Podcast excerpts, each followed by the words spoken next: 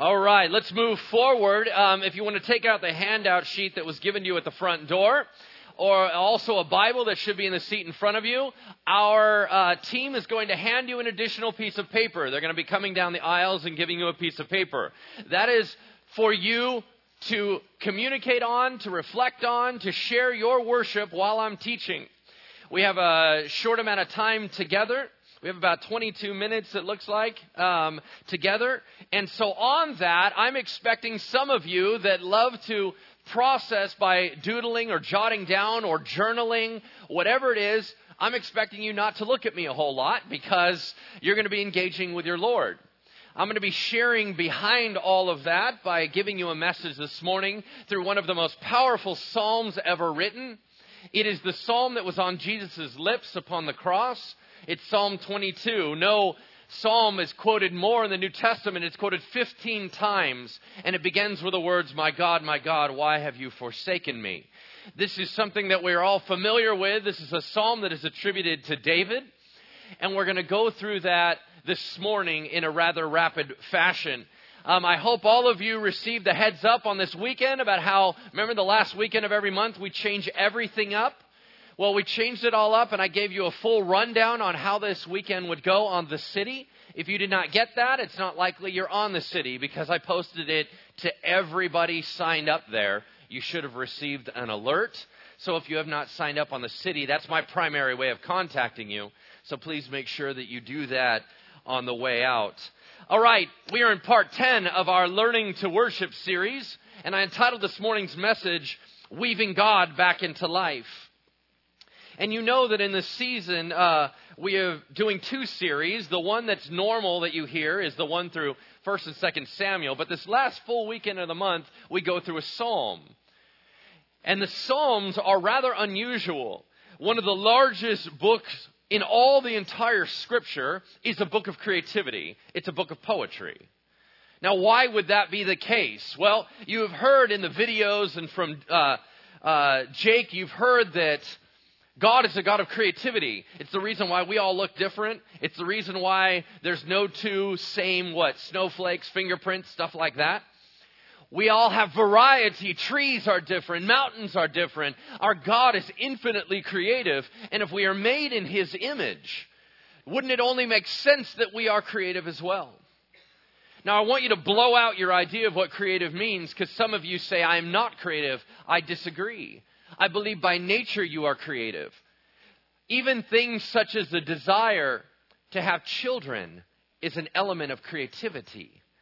The idea of mathematics is creativity because it was the gentlemen and the ladies throughout history that were able to help put parameters around the mathematical system by the creativity of their minds. I want you to make sure to understand that computers, elements of creativity. Maybe it's decorating at home, creativity. It's all over the place. We are creative beings.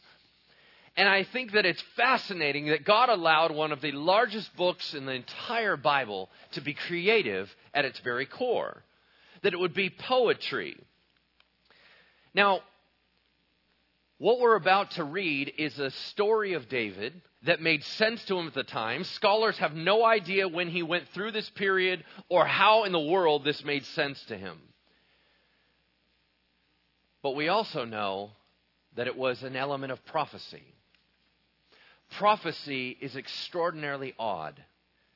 Prophecy, David is writing this 950 years before Jesus Christ is on the cross. Yet the words that he is about to write become verbatim, played out with Jesus. How does that happen? Why would God employ something like that, sharing with us His revelation, truth that is of the future now? How intensely creative. We all know that God has always communicated with man in a creative way. Think of how Jesus Christ spent the majority of his ministry speaking through parables. Why would you speak through parables? Why don't you just say what you mean? Well, I don't know. If I tell you Jesus can remove your sin and set you free, is that as powerful as the drama we just saw? The drama shows that there is a mark on our life. And you were drawn into the story. You begin to go, I remember feeling like that, or I feel like that right now. See, what creativity does is it goes right through your head into your heart. And it pulls you out into the process. Jesus taught parables because they're engaging. Jesus was a storyteller because stories are engaging. Now, normally, when we look at Scripture, there's a rule that we need to apply. The rule of interpretation is this there is one intended meaning by the author. How you apply that truth can be many things, all right? But you cannot make the Bible say whatever you want it to say. There was likely one intended meaning by the author. And then you can apply that in various ways. Prophecy violates that rule. It's the exception. Because David was writing about something he knew, but it was also going to become true about something that he didn't know. And that's what's so beautiful about this passage. So, why are we focusing so much on art? Why are we focusing so much on creativity? Because we need it desperately. And here's why. Is everybody familiar with the idea that if a child, a little kid goes through trauma, you cannot just set them into a counselor's room, sit them on a couch, and say, Tell me what's wrong with you. That's not fair, it's not appropriate, and it's not helpful. Why? Because they lack the vocabulary and the connection points to tell you their pain accurately. So, what do counselors do? They do art therapy. Art therapy is that you bring the child into the room and you allow them to express themselves through painting and drawing. Why? Because they can communicate in color what they cannot in words. They can communicate in images what they cannot communicate with their limited vocabulary. We're the exact same way. It doesn't matter how old we get. The idea is, is when we go up to respond to God and worship, you're not going to know all the right words to say about how you feel towards God and what's going on in your life.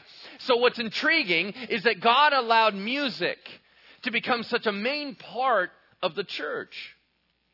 We actually give you words written up on the screen that you can follow along with to give you an expression for how you may feel.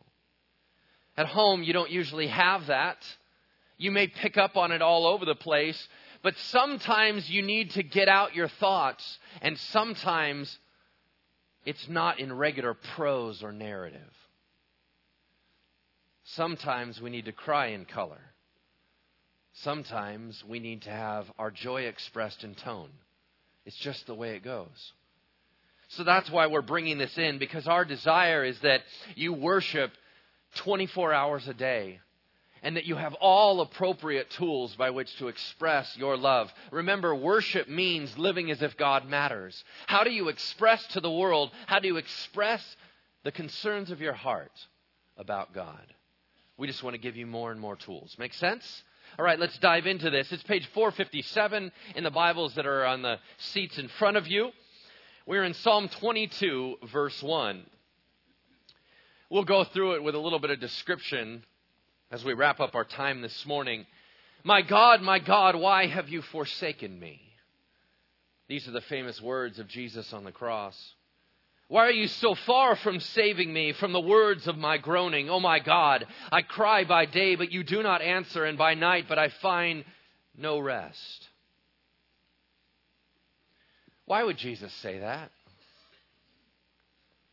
I mean, it's a little odd because you look and you go, well, he's hurting. I mean, he's been nailed to a cross. And so many of us focus on the physical pain that Jesus went through on the cross. I can tell you that although it was excruciating and significant and it drew him to the point of death, what happened spiritually and what happened internally and what happened on a deeper level was far more than anything anyone could ever experience in a physical way. There have been martyrs throughout history that have died worse deaths than Jesus on the cross. Something happened within the Trinity in the way that Jesus paid for the sins of the world. As he took the wrath of God upon him. And there was something about a schism between he and the Father. But we look at that and we say, but he knew that was coming. He told his disciples, I'm coming back. He actually sang a hymn on the way out to the cross. He knew what was happening. Why wouldn't that make everything better? Have you ever known how a process was going to go, but it still hurt in the meantime? Of course, it hurt. I think that Jesus started this psalm for two reasons. One, because he was living it. Two, because he was preaching it. We are all very, very familiar with the phrase, Father, forgive them, for they do not know what they do. But when you understand this psalm, you're going to realize that Jesus' sermon was a lot longer and not quite what you think. This psalm I believe, was spoken by Jesus because every good Jew within the sound of his voice knew the rest of it. You see, the way that it would work in the ancient world is that you didn't have writings the same way available to everybody. So everything was forced into memorization. When Jesus said, My God, my God, why have you forsaken me? they would then follow through the rest of it by memory and they knew how this song goes. Not only was he experiencing it, but he was telling them, Do you remember how it ends? Do you remember where we're going with this? Ah. What does it mean? It means I'm hurting and help seems so far away. But look at the next line, verse 3. Yet you are holy. Despite my circumstances, you are pure. You are other, Father. My circumstances don't dictate who you are. I know who you are. Enthroned on the praises of Israel, all history has been praised to you. In you our fathers trusted. They trusted and you delivered them. To you they cried and they were rescued. In you they trusted and were not put to shame. In other words, God, you've always been the God of rescue. Why would you not be now? Have you ever had an encouragement in the middle of a difficult time that someone was actually wise enough in your life to turn around and say, I know you feel abandoned, but has God ever abandoned you? And that re rack takes place. That's what it was for. But look at verse 6. But I am a worm and not a man. Why would Jesus say something like that? A worm? What do you mean? He's the sinless Lamb of God. Well, let's go ancient literature. In ancient literature, worms are considered helpless, frail, and unwanted. Doesn't it make sense now? Was Jesus in his humanity frail? Yes. He was deformed to the place where he was unrecognizable as a man, Isaiah says. He was beaten within inches of his life. His humanity was pouring out right in front of everybody. Was he frail? Was he helpless? In that way, yes, but not spiritually.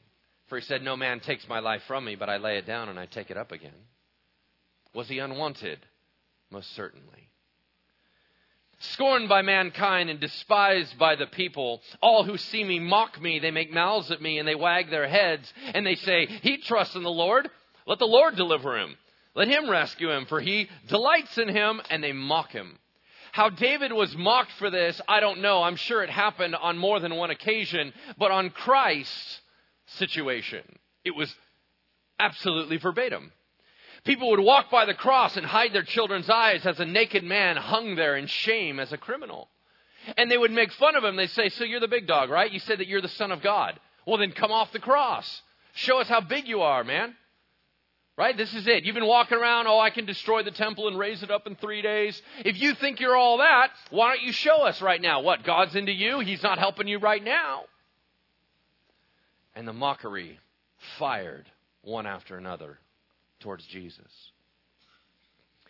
Yet, verse 9, and please allow a yet in your life.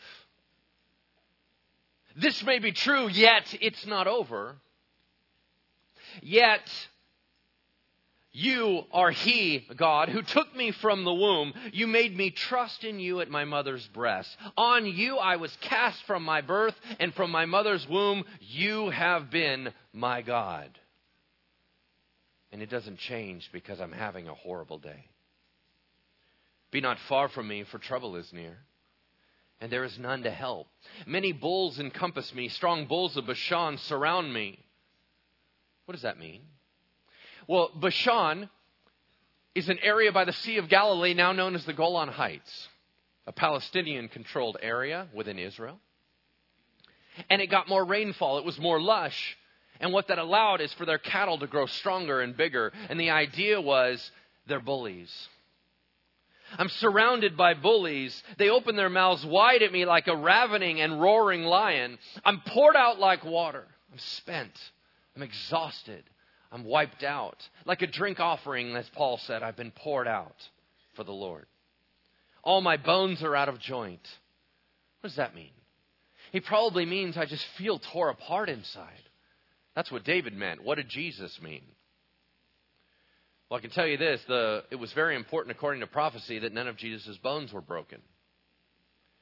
But you don't stretch out a man on the cross and allow him to hang there without dislocating his shoulders and pulling them right out of joint. My heart is like wax and it's melted within my breast. Was Jesus wiped out? Yeah. Was David wiped out? Yeah. David probably meant that his courage had run away from him. But isn't it intriguing that when Jesus' heart sac was pierced by the spear that went up through his ribs, outpoured blood and water. Just intriguing piece. It moves on. My strength is dried up like a potsherd, and my tongue sticks to my jaws. More than one occasion, Jesus was offered something to drink because his mouth was dry and he couldn't speak. You lay me in the dust of death. And although David wouldn't die, Christ would. For dogs encompass me, a company of evildoers encircles me, and they have what? Pierced my hands and feet. The Hebrew manuscripts that we have add like a lion. Because in David's world, and from a Jewish mindset, remember they were not focused, obviously, on thinking this is prophecy towards Christ. They would add like a lion, meaning that's how you have cut into me with your teeth and your claws. But that was not in the best translations or the best manuscripts. You have pierced my hands and feet. What better description of crucifixion is there? Hundreds of years before crucifixion was employed as a method of execution and not done by the Jews. That was a Roman thing. These are Jews writing it. There's no reason to refer to crucifixion at all. That's the power of prophecy. It continues on. It's not done. I can count all my bones. They stare and gloat over me. And look at verse 18. Because every gospel writer includes this fact. Because it's so random and weird. They divide my garments among them, and for my clothing they cast lots. What happened? on the foot of the cross. They wanted Jesus' remaining garments. They didn't want to tear the big one, so they all cast lots to see who would get his stuff with a perfect prophecy. Look at verse 19. But you, O Lord, my master, be not far off. O you, my help, come quickly to my aid. Deliver my soul from the sword, my precious life from the power of the dog. Save me from the mouth of the lion. And then right here, everything changes. Whatever occurs within this verse, Hebrew takes an upswing. It says, But you have heard almost as if a prayer had been answered and there was an understanding from David, the author, an understanding of Christ on the cross, of the victory that was happening. Everything changed. The whole mood of the psalm shifts. It's the part we don't remember. Watch how it moves from here to the end because Jesus said this psalm on purpose. Watch this.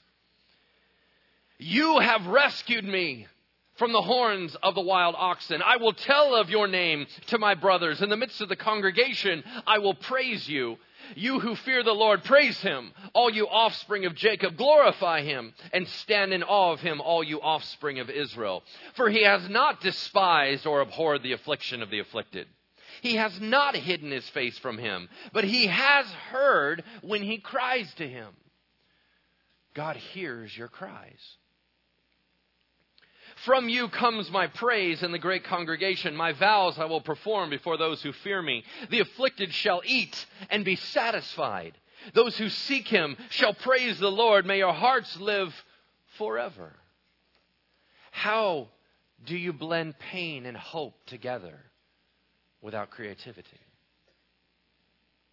All the ends of the earth shall remember and turn to the Lord, and all the families of the nations shall worship before you. How about that for hope?